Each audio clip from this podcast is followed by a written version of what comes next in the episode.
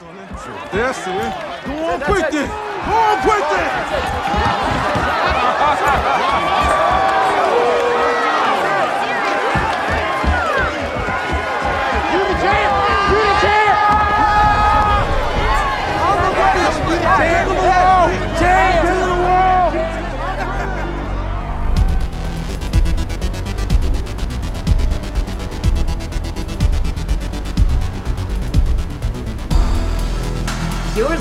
To Tone Benders, the Sound Designers Podcast.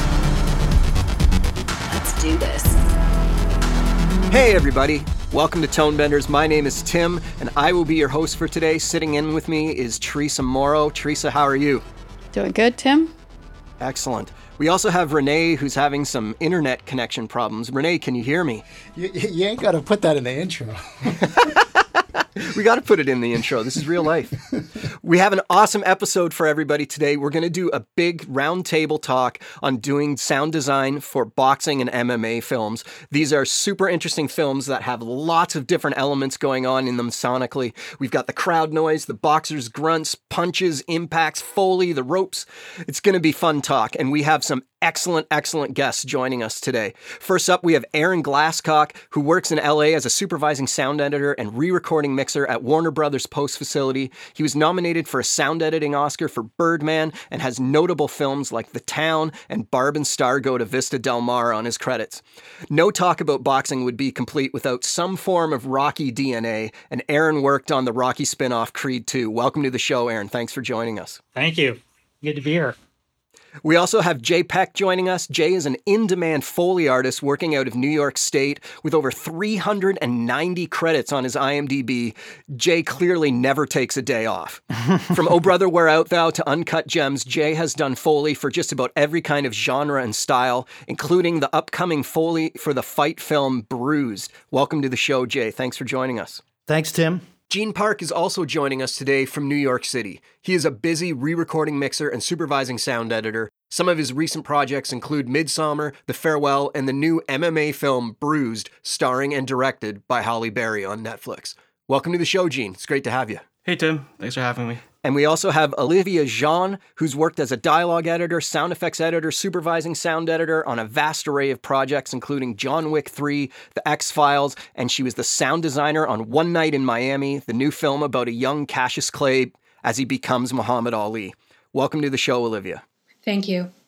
Awesome. So, one thing that you all worked on is boxing films. What is your favorite aspect of working on a boxing film, Olivia? I think it's really about identifying those hero punch moments in a fight and then build around it. As a person, I'm not really a MMA fan, but working in the action scene, I think it's really interesting to find how do we use action to build the personality of the fighters, which I'm, I'm sure Aaron and Gene has a lot to say you know different fighter have their different style and how do we build to show okay this person has this style and it suggests that he's this kind of person. And you know how do we build punches to show who is the hero and who is the foe? So i find that is quite interesting that there is always a storytelling perspective in building actions in sound design Yes, I, I, I would agree. And, you know, going into the project that I did, Creed 2, I had never done a boxing movie before. So I had looked at it like, wow, how am I going to do this? You know, what, what is it going to bring? And then I realized, well, there's so much DNA to this too. I can't detach myself from any of that. In fact, I have to put that into it if I can because people will have expectations. And then, of course, every director is going to tell you what the rules are or what is important to them or what needs to be established or discovered. And I think with that, the discovery part is probably my number one challenge on any movie is to discover what is the thing that I'm doing here because so much of what we do is this kind of utilitarian function. It's like, okay, we're going to make sure that this sounds right and nobody falls off the rails here but at the same time i'm going to discover some plane some dimension that is beyond anything that has been described to me before or i've read about or that is on the page so you kind of have to go into it and just kind of know the rules but then shed all the rules because what you discover is going to become the most important thing to you in your job. Where are the weeds? I'm going to take you there. This is my journey. So, what's your favorite part of working on the boxing genre, Gene? Uh, I think my answer might be similar to Aaron's, like in the sense that I never worked per se on a fight film before. One thing for me, I was definitely very excited to work on it, and in terms of exploring what like direction, what sort of ethos we were looking for in the film, like Aaron's mentioning, I was just working a lot with the director and you know seeing where she was coming from in this film's case. Bruise is more of an MMA UFC type film as opposed to a boxing film and it was really important for her to kind of keep sort of that less glitzy sort of romantic idea of what fight films are and kind of go more gritty and like she's really down and out you know basically for lack of a better term like her life's like a shit show. But you know she kind of like she starts from the bottom and goes to the top you know and there's different environments where some of these events occur. And we also kind of approach those like case by case and just kind of feeling out what the best like approach was for each of those scenes and kind of just took it from there. You know, it's almost like throwing spaghetti at a wall and saying what kind of works, just like for what the film needs. You know. So, what's the day to day of the discovery process like? Is it watching old film references? Is it sitting with the director? Is it putting sounds up against picture? What does it look like? Well, for me, because I had never worked on a fight film before, I'll just two things I try to do is one, I try to deliberately not watch other fight films while I was working on this because I kind of wanted to, in a way, not be like because I've seen a lot of them, you know, over my years, you know, so I have an idea of how the trajectories occur in these kind of films. But you know, I was really excited to like almost have like an open slate and see where I could take things in terms of like finding what works. Absolutely, because you have to protect what you're bringing to it. So after Right, you yeah. you kind of get in the direction and it becomes yours, and you're gonna know this and feel it when it comes to you, but it's yours. So you have to carry that. Right, and in terms of these films, because like I feel like a lot of fight films have you know different fight sequences throughout the film, so there's also like a contour you kind of have to be mindful of. I feel like a lot of times the building blocks from A to B is like what is established early on, or you know every film's different, but maybe it should culminate to something or devolve somewhere. You know, there should be a bit of a journey. Specifically in the Bruised case, there are like different environments where these scenes occur, so kind of it helped out narratively that those are already in place originally we did have talks about how quote unquote realistic to keep it. And I heard some feedback, you know, some enthusiasts of UFC and MMA, I don't know what the right term is, but they feel like it hasn't been correctly represented before. Mm-hmm. So one thing I definitely heard from people is like, you know, it should be real. There should be like 10 seconds before the bell. There should be like a clapper. It should be wood, you know, things like that, you know, that we use as starting points. And then from there, then we could jump off into different directions if there's specific moments in sequences where like there's you know moments where I don't say epiphanies, but places where you could like establish more and build towards the character of what each character brings to the table and where they can go, you know, from that moment on. Olivia, what's it like for you? Well, my my approach to the fight scene was it was really just a fight. You know, it's a round fight. So for someone who barely watched boxing, I had to read the script first. You know, trying to find what's the purpose of the scene, and, and you know, build an arc. And you know, where where's the moment that the audience is fearing fear for the character, and where's the moment that you know he triumphs? Why is this moment here? and what's the reason that this scene exists that lead to the next scene. So I usually build an energy arc, you know, and then find the highest moment and then build it up and protect the moment that is provoking emotions of fear and victory and you know just kind of yield spaces for different elements to come in like crowd. And yeah for me it's more about dynamic because you know boxing fight is punch punch punch. And i mean i was thinking okay for someone like me who watches film who obviously don't care about boxing as you know i wouldn't watch boxing on a saturday morning just to feel relaxed so how do i attract people to the scene to this film through my work so i always go through the storytelling point of view Olivia, you and in One Night in Miami, and in the case of The Fighter, too, I guess, you're recreating fights that really happened. And in the case of your movie, people may be very familiar with that fight in particular as a televised event. Did you have to look again at your work through that lens at some point?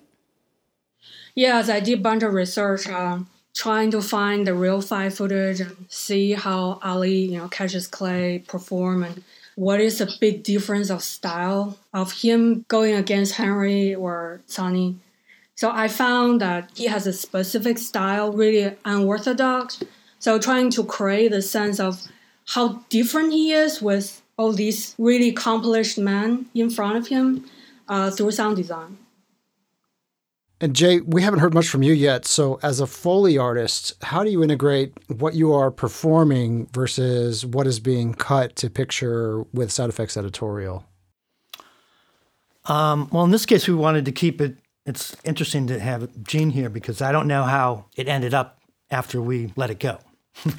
but when we approached it, the discussions we've had was to keep it fairly realistic so each fight, there were different scenes, as he said, that she gave. She started pretty low and started in this kind of, uh, what would you call that fight in the basement, Gene? The, um, I don't know, basement brawl? yeah, pretty much a brawl. It's pretty down and dirty of this really big woman that she fought.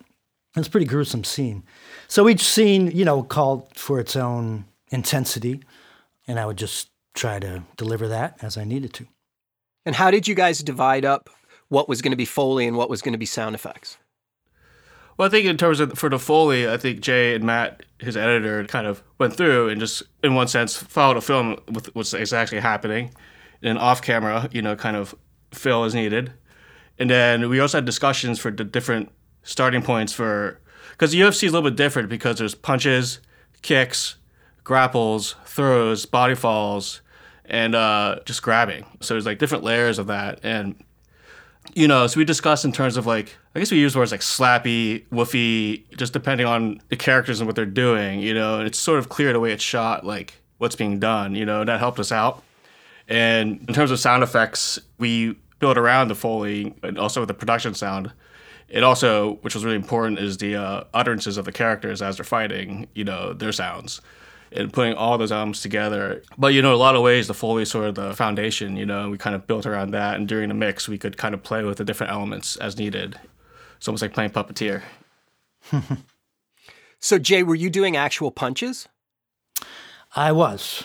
Yep, I'm just recovering now, actually. But, uh, Yeah, you, you, can't see the bruises anymore. How are you approaching all the sync points in any given fight and, and even in the training sequences? In the training sequences, they actually move faster than in the fights in a lot of cases. And you have to be frame accurate on every single moment. So, what's the approach?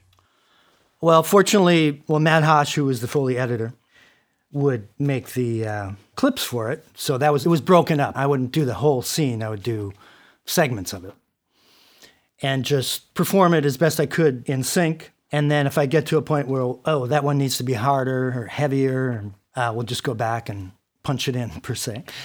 I mean, that's the thing about Foley. You can really highlight the nuance of each hit or grab that would be hard to go through a sound effect library to get.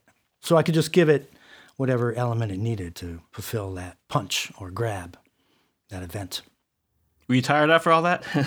yeah. it, it's interesting. This work is our work, our field is so open source in how we can approach the storytelling with sound problem that I think that we look at these approaches to solutions in any number of ways. And like I look at the use of Foley in a different approach where I use it as a way of grounding everything and as a performance enhancement that is covering action in the dynamic range that is below the threshold point. So everything that glues it down and ties action to the physicality of things is what I use the Foley performances for. And then stuff like punches and body falls, I don't use Foley for. But that's just a different approach.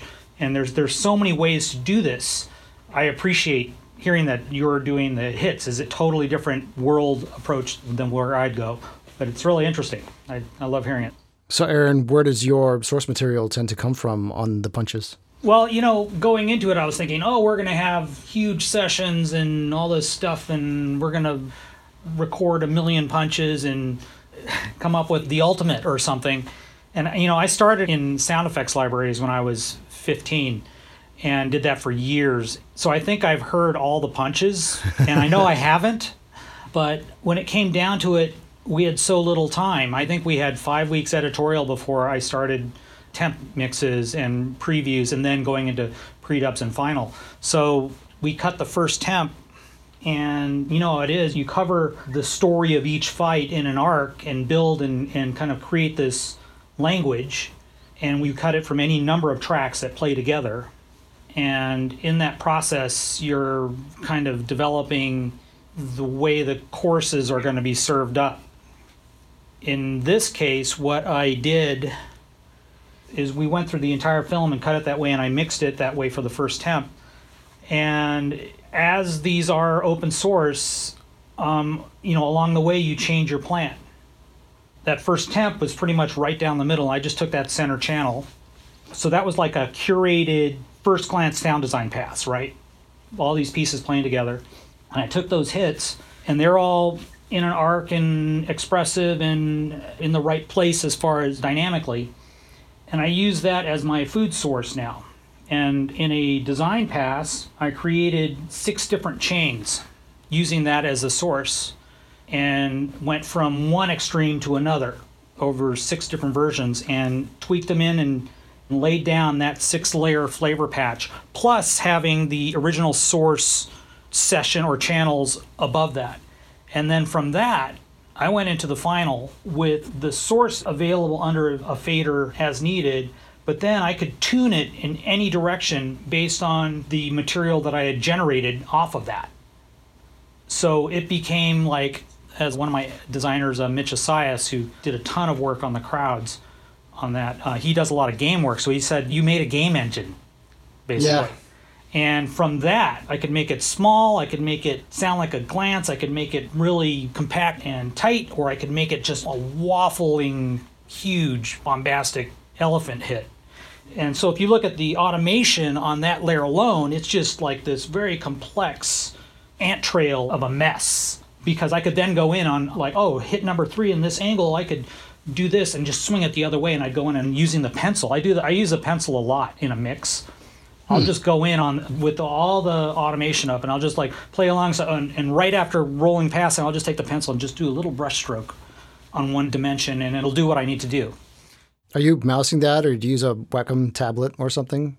No, that trackball is under my right hand, and the faders are under my left hand. cool. Yeah. In any given fight scene, there's a lot more than just the punches going on. There's breaths. There's obviously crowd, which we'll talk about in a second. You know, one thing I noticed in these films is I didn't hear a lot of really pronounced footfalls, and feet are very interesting in boxing because a boxing ring is like a plywood thing, but they can also be a little bit distracting. So, how did you approach the non impact parts of the fights? Olivia, I'll start with you. My fight has a lot of them just jumping and bouncing about and trying to dodge each other. I find to keep the energy up, what I use the most is the whooshes of their mm-hmm. swings, and it, it keep the energy up. It keep the fight active and it also kind of amplify the speed, you know, the alacrity of Cassius Clay constantly in the mode of fighting. And in terms of the feed you just mentioned, which is interesting because we have fantastic Foley team, Dan O'Connell and his team, they created a beautiful layer of feed because uh, Regina King shot the two fight scenes in a really intimate way, we have, I think, it was a Steadicam. It was kind of circling around the fighters, and we have a lot of extreme close-ups. So Dan created this beautiful layer of almost feels like subharmonic pass of the feet, and it just kind of you feel the threat, you feel the sense of danger. It doesn't compete with the reality that's above the feet. So that movement, the whooshes, the feet, and then you know the rope that have this kind of movement with the metal and then the creak in the ring keep it active. And then you know once in a while we yell the space for the crowd to be upset to be happy. So we keep a foot dynamic. There's a lot of going on outside what this two persons doing. So to throw a little confession out here as a sound designer i mean not really as a sound designer but i've actually laced up the gloves and got in the ring and gotten punched in the face by somebody before. It's crazy. the thing I noticed when I was actually in there is that it was really, really loud. And the way that it was loud was when we were stomping around in the boxing ring because the way that a boxing ring is built is it's plywood on top of like a metal frame with canvas on top of that. And the sounds that were actually happening, like, yes, we were impacting, like when we were landing punches and stuff like that, but our feet were like four times as loud as our hands were.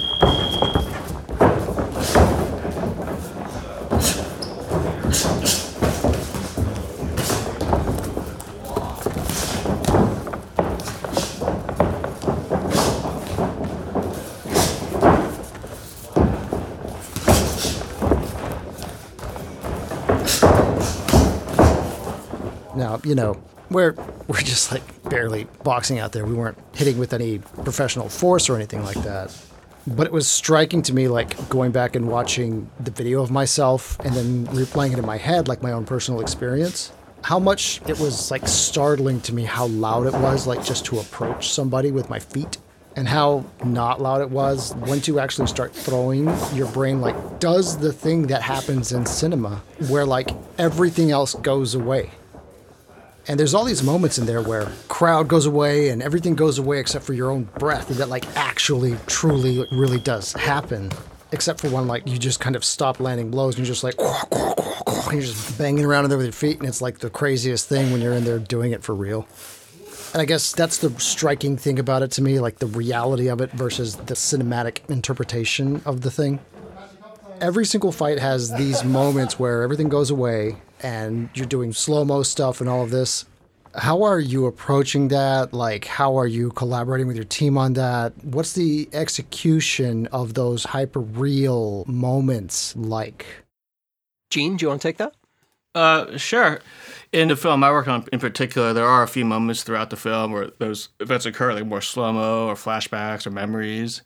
And for us, it was kind of a case by case basis. I think at some points it would be like you know in terms of hyperrealism sometimes that can mean a couple different things but i feel like things are getting too intense for the person you know the subject who is experiencing something like that we would talk it through and just shoot some ideas to each other about how to approach it. And then for me the way things ended up is certain scenes will be like expressionistic just almost nonlinear like noise it seems like you know that kind of emerges or dissolves from something.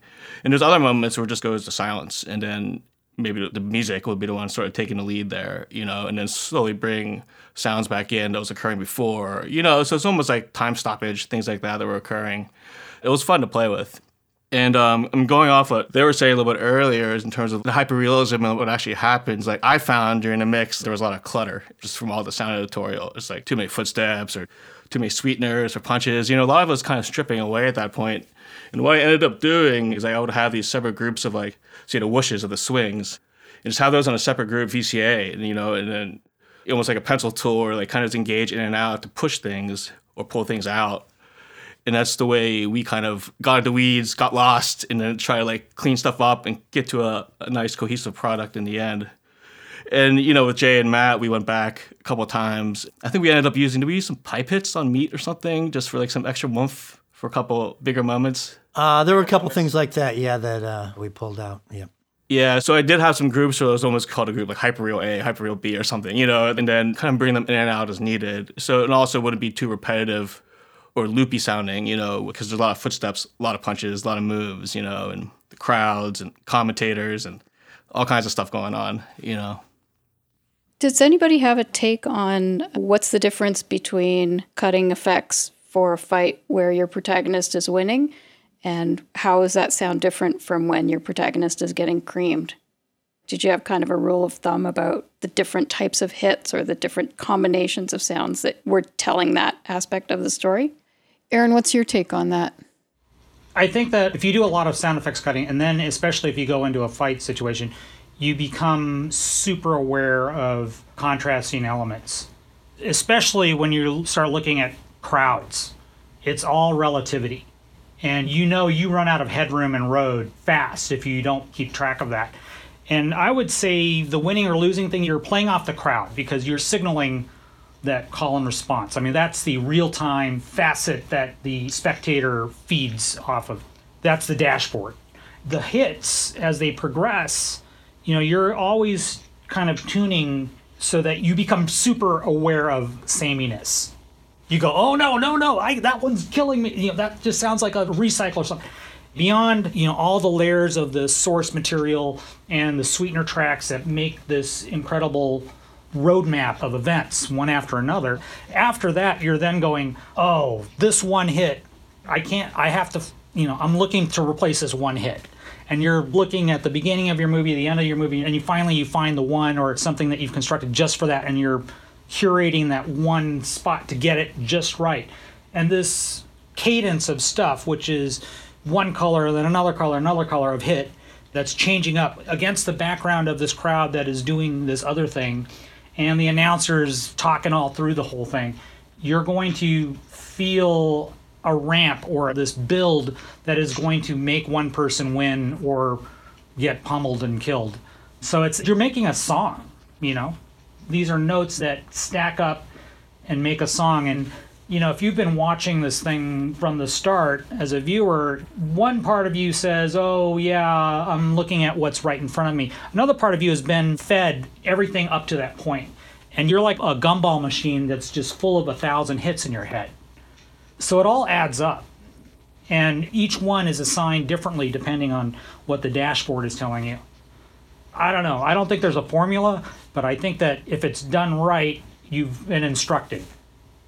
Just to jump on that, I feel like a lot of that it's like a combination of also the editorial work and the sound editorial work. You know, just using the picture edits also. I mean, it's always a collaborative effort, but especially there, you know, just the way way cutting is done during the fights. You know, it's a different style. You know, like a kitchen sink film. You know, and and in terms of like what you're asking about good versus bad, almost for me is like every little moment is almost like a little story. So like, it'll be like someone approaching the other person to like throw a punch. Maybe there'll be the one footstep approach. Maybe that'll become up a bit, and then almost like arcs that continually happen. And then the one thing I was mentioning earlier about the clutter is that yeah, when you have you want to get to a peak to have these dynamics, and there's too much going on, and there's no more headroom left, and it's just like oh boy. And you know, I just found and stripping away, but having all the elements there helps out a lot also because you know in the back of your mind it's worked previous scenes, you know, or similar situation. Maybe yeah, maybe there's that one hit that we need to bring back here, things like that. Yeah, you'll find this place, I think, in every fight movie where you're carrying it along and you have all of the beautiful supporting Foley and the dancing, and it's just right. And then all of a sudden, everything is just wiped out and the hit just goes in silence. Kablam! And that moment of clearing out is next level. It's, you know, you're on the top floor there. You've made all that room and it's all 11s. Yeah, or it's not that punch. Yeah, like Olivia in your film, it sort of plays out differently story wise, right? Um, yes, Ali has this kind of uh, signature continuous punch, it's like bam, bam, bam, bam. And definitely it was a great opportunity to create a sonic crescendo. Show. Oh, oh, oh, all right, that's what I'm talking about, right there. Stay on, Cass. Stay on him. Bang, bang, in and out, Cass. Bang, bang. Outside, in and out, Cass. There you are. There you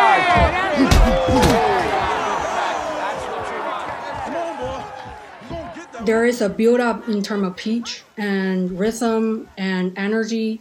So to answer your question, Teresa, this film I'm working on does give me the picture give me a lot of opportunity to create this kind of formula that Aaron and Jim probably don't really have a lot liberty and space in Creed and Bruised. For me, it's really you can tell that when he does throw that kind of punches, he's gonna get there. So you know, there's definitely a build for one night in a Miami fight that the biggest punch, the last punch, the hero punch is the top of the crescendo, and then when he is you know, being thrown down in the ring on the rope, that was usually not as strong. And, you know, it's pretty obvious rule that even the audience can tell, okay, he's not gonna make it. So there's this energy you have to kind of just let it go, you know, don't build every punch that's bigger than the previous. Because then you're gonna get that fatigue. You're not gonna make that hero moment. Mm-hmm. Yeah, in case anybody doesn't know the story, Ali wins. There's no doubt about it. He was the greatest, and he was going to win. Is that the Phantom Punch fight where he actually didn't get punched?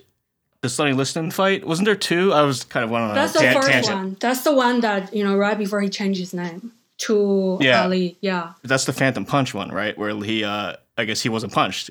You know what the funny thing is, though? He did catch him. He caught him like right on the tip of the chin. He did hit him. Yeah. Okay, yeah, I'm not an expert. I just remember reading about the Phantom Punch. The myth. You know more than me. But I, I do find it interesting that because the picture of the film I'm working on gave me a lot of close up during these hero moments. So I was able to, in a really natural way, to use stereo punches instead of mono ones to open up the energy.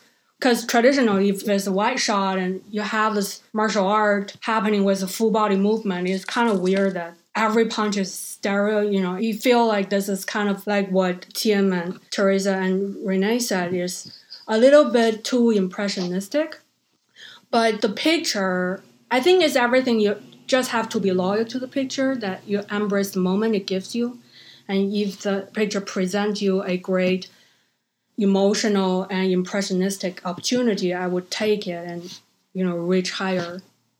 So when you're using stereo impacts, are you also putting center channel? Are you also doing LFE? Like how big is it? Is it design feeling or is it still Yeah, very I, I use full feeling? spectrum when they're just the face being punched and blood splat all over the screen. hmm You know, there is center speaker for the realistic element like skin, gloss, the texture. And then you have the LFE and the stereo to give you the feeling of, you know, being punched in the gut. You feel the pain. You feel the speed, the whooshes.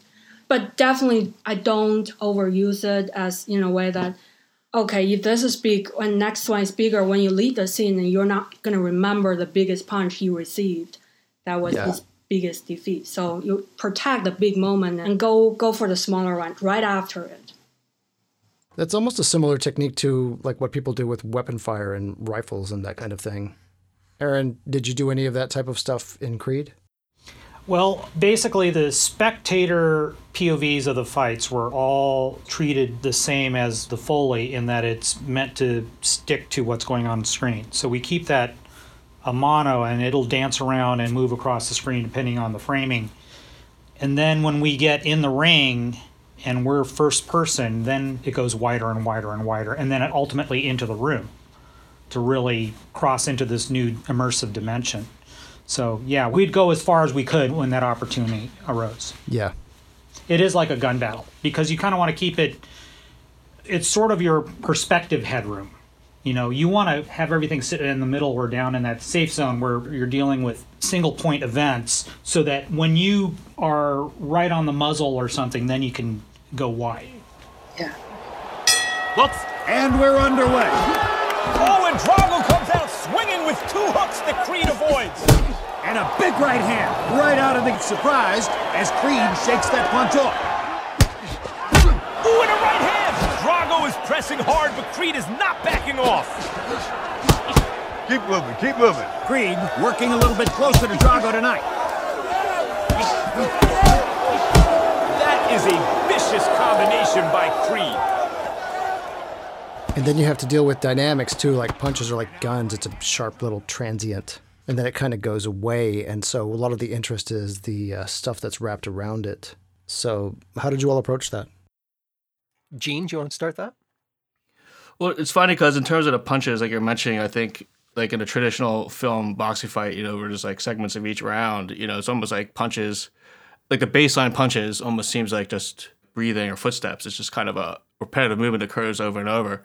You know, so eventually there's going to be a baseline. I think just a human condition is you'll start getting accustomed to the sounds and like it'll be in an environment where, okay, so this is like the baseline. You know, if you keep hearing that exact same sound for 10 minutes, it's not going to really sound like much anymore because you've gotten used to it.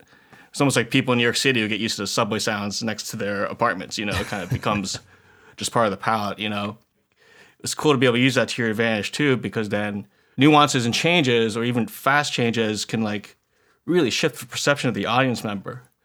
And almost like going off in terms of perspectives, like if it's outside the ring or inside the ring. In terms of the MMA, it's like the octagon, so it's actually fencing. It is almost like a gladiator match. You know, I guess boxing's like that too. And I guess it continues on a theme I had earlier, a lot of it just really making sure everything's in place where it's really about the dynamics to me and builds and ebbs and flows that really create like I think what Aaron mentioned before, like a composition. It's like you know, it's like a long composition, you know, and you can't have everything static the whole time. So for me, it was kind of discovering like a baseline basic sound and building from that, you know, and it let us like really just go in different directions that way, which was pretty interesting. Jay, do you have a take on that in terms of building that concept into Foley? I just saw you nod when he was talking about building variation into your track. Sure. I mean, that's kind of constantly trying to get variation in everything footsteps and touching and hits. And yeah, after a while, when I, you know, I'm using different parts of my body and different parts of gloves, and yeah, I can get a lot of variety, but obviously there's going to be some that sound the same. But I guess the short answer is yes, we're always trying to get a variety of sounds. You're sort of saying, like in Foley, that just kind of happens because you're performing it in Foley, that variation happens naturally because you're doing each move differently? Well, I'm always attempting to make it happen, conscious of it anyway. Mm-hmm. What really helped for me was like tying in production sound of the efforts and also like ADR passes of the efforts, you know, those slight nuances and changes in the attack of those grunts and efforts. You know, it also played a part like with those little scene builds and like triumphant moments and moments of know, impending doom or something bad about to happen. And a lot of that also is helped by the actors themselves, you know, with their utterances. Because, you know, cause a lot of times it happens right before a punch, right after a punch, or during a punch, you know. So just slight, even just milliseconds, like, you know, a little bit makes a huge difference, I found, in terms of the dynamic palette of a fight scene. Yeah, and fighters are supposed to, I guess, clench their diaphragm when they throw a punch anyway, so it makes that it makes that kind of sound.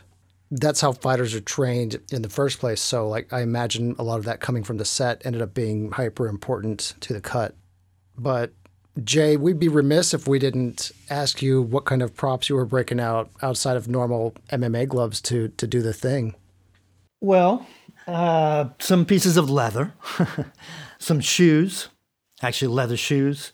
Let's have a punching bag that I was using. That usually was just for the prop itself as a them hitting a punching bag. Mm-hmm. One sound I did, I don't know if you ever used this Gene or not, but there's a point where it's kind of a surreal moment where reigning champion, she comes into the ring and you wanted something uh, kind of surreal and and so I worked on this thing. I don't know if you ever used it, but I used a bass drum and did like a sweetener for her footsteps. I don't know if you ever used that, but that was. Oh yeah, we did, yeah we did use that. Oh, you did. And actually, I had a weird idea after that. I was thinking, what if we use drum replacer and like sync up all these different sounds every punch? I didn't have enough time to do that, but we did use that. Ah.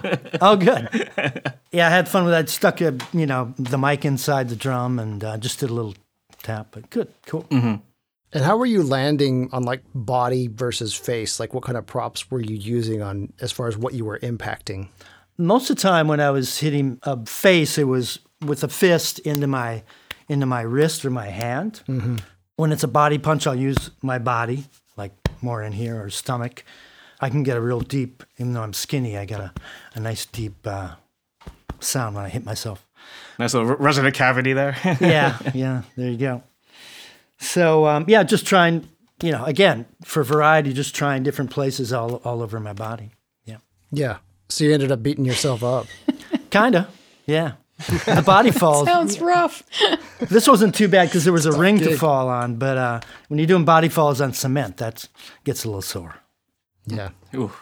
It's interesting when, as a sound effects editor myself, when I'm working on something and uh, the music is being written independently and I don't have any kind of score, it's a kind of a thing that's a glue that can come in and pull everything together when you get that score. For boxing films, I feel like the crowd noise can do the similar thing.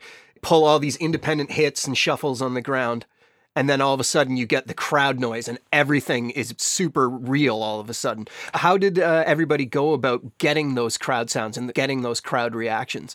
Uh, let's start with Olivia this time.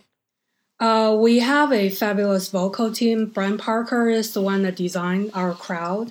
What I found is very wonderful. He did is our crowd is full on crowd that never stop vocalizing till the end of the fight. So of course we have a big surround bed that constantly keep them going.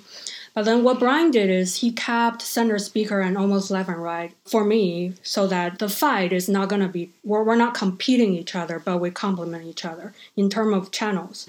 And he did a really delicate, he matriculated the crowd response to the plot. Basically just you know, you can tell whose crowd this belong to. Does it belong to, you know, the British or the American or Sonny or Ali? So it's I think from both effects and group side, you just have to be mindful that which is their main frequency. You know, for human vocal and also music, luckily we had piano, which is not like cello, which is kind of really different than human vocal. So when he designed it, he had my sound in mind that okay how i'm going to design the crowd that will stay in the mix. You know we're not going to compete each other. When i designed it i was mindful that okay is this punch too much sounded like you know one can two k that kind of human reaction.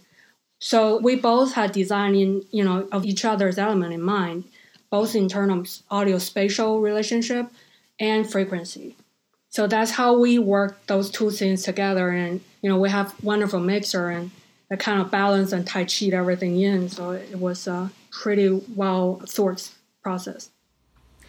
In uh, creed 2 we had one of the plans that we were sticking to was that each fight was different. So they each had completely different fight properties and especially crowd properties and the way that we were presenting them. So that there's a different on one fight you're watching the terror of this guy just slaying people. And then another fight it's like an easy fight for our hero and it's kind of like everything just kind of flies by like nothing's going on. It's just his fight and it's just like boom boom boom it's over. And then there's a fight that is way more immersive and with like more shout outs and it's aggressive and he gets wiped with that one. And then there's the final fight.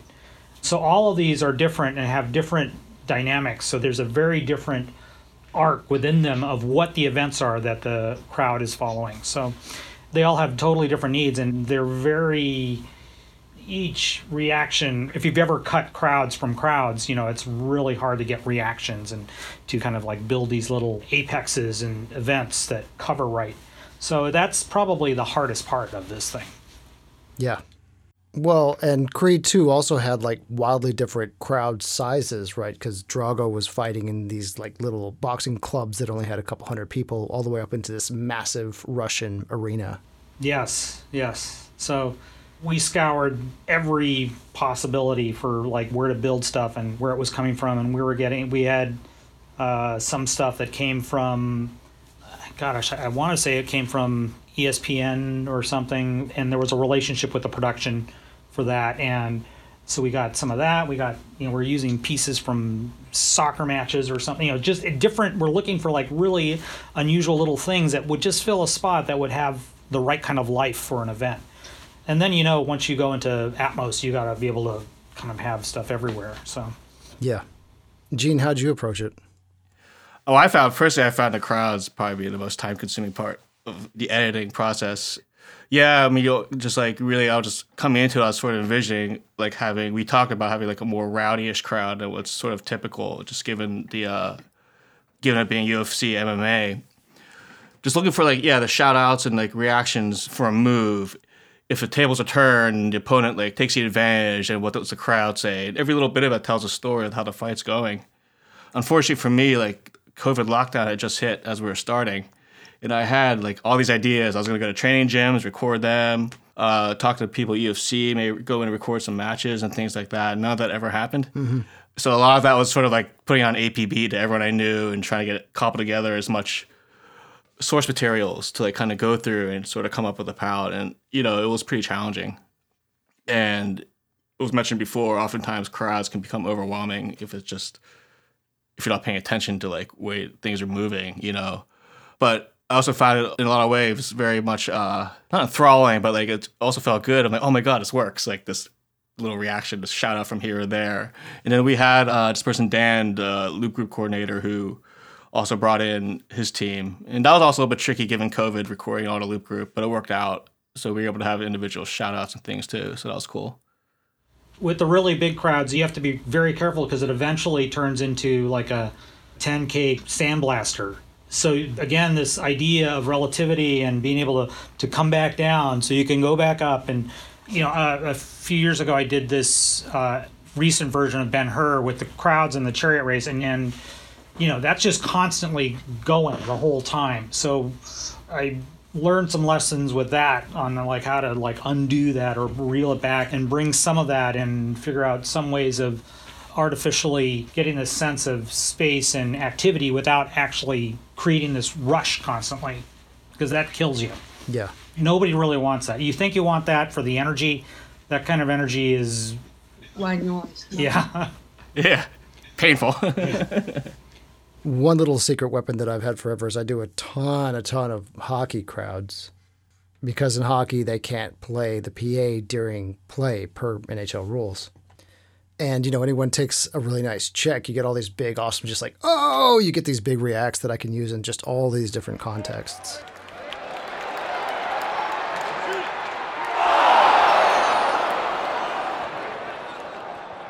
So, hockey crowds are my secret weapon on all these different things. That's a hot tip. Yeah, that's a good Yeah. one. So a few years ago, our co-host here, Teresa, was uh, the sound supervisor and mixer on a documentary about Olympic boxing, and she hired me to go to a gym locally and do a bunch of sound effects recording for it. And what I found during those records was a the gym wasn't an ideal place because it was a big cement box and all you got was just huge reverb and echo. But what we did get recorded that was mind blowing for me because I'm not a regular person involved in boxing was we recorded the boxers shadow boxing while practicing their breath. And that was an amazing sound.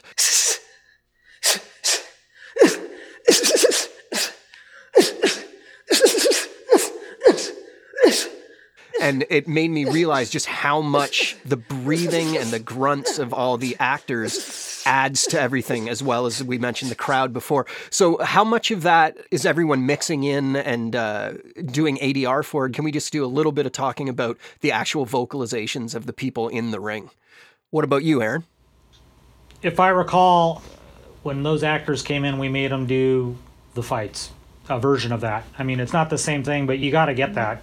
And uh, of course, I think for the first temp, that was me going. I, I don't think that made it in the movie. It's not your secret sauce.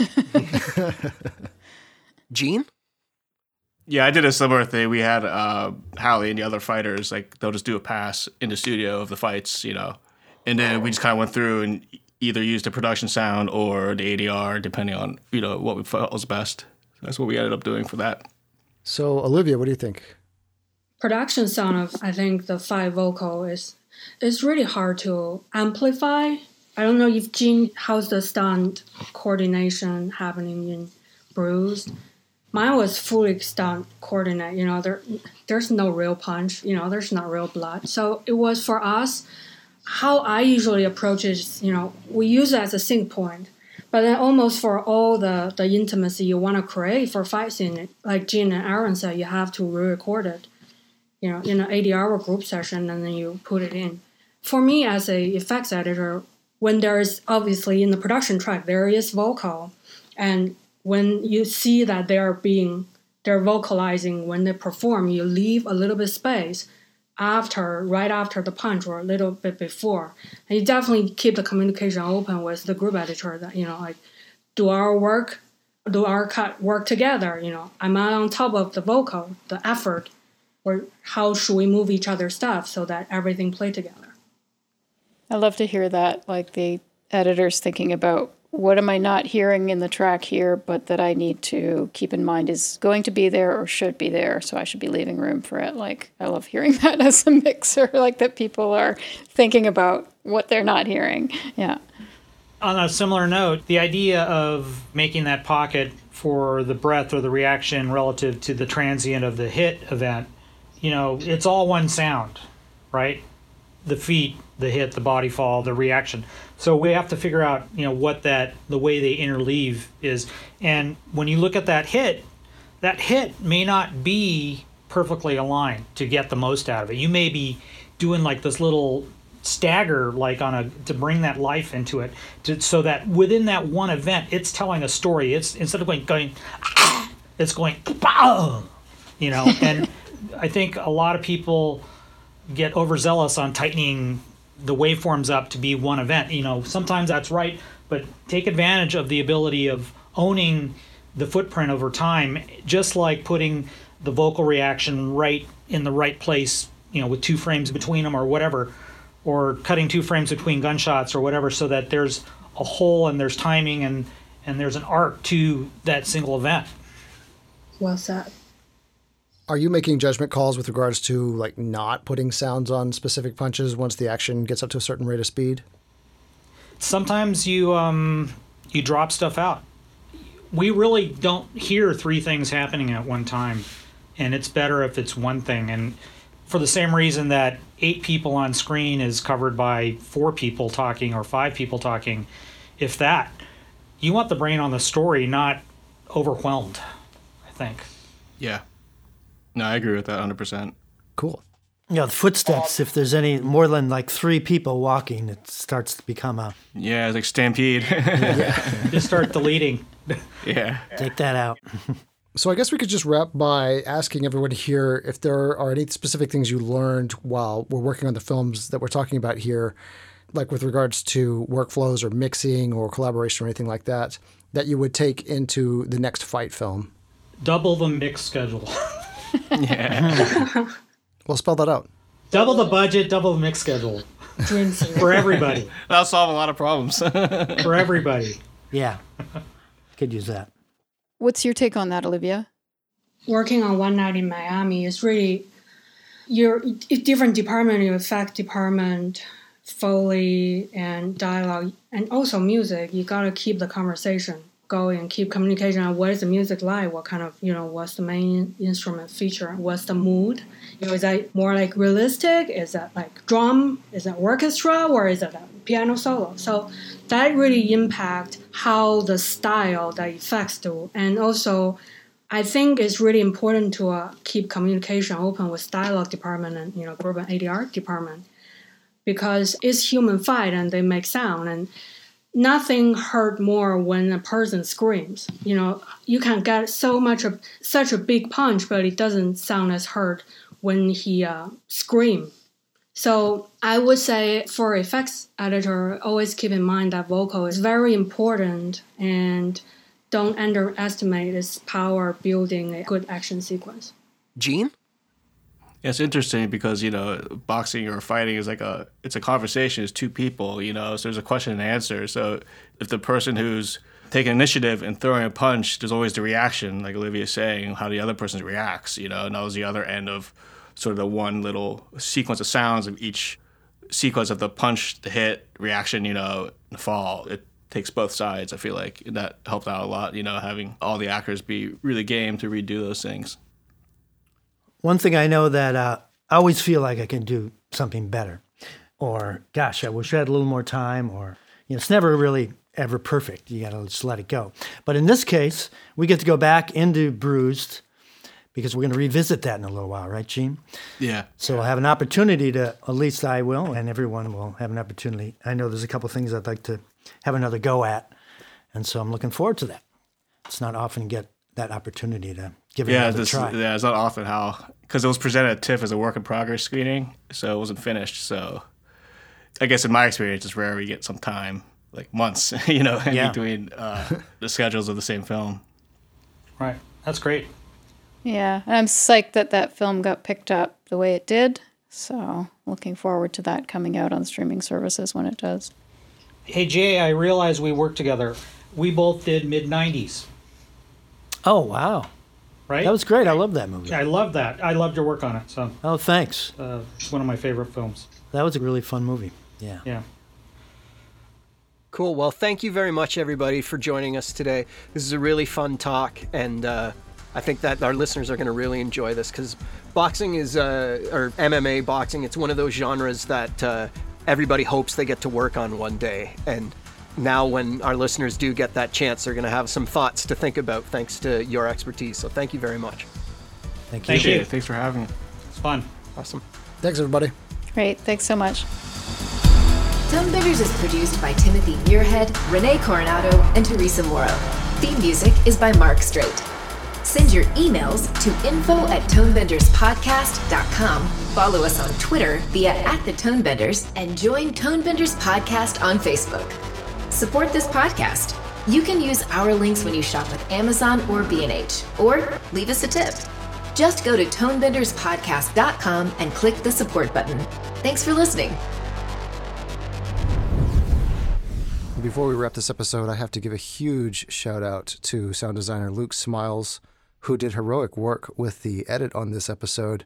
Editing roundtables is always a challenge because you have to keep multiple people in sync.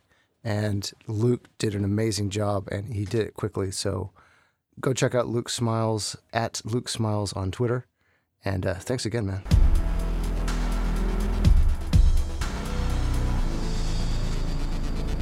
Are you looking for more audio related podcasts to listen to?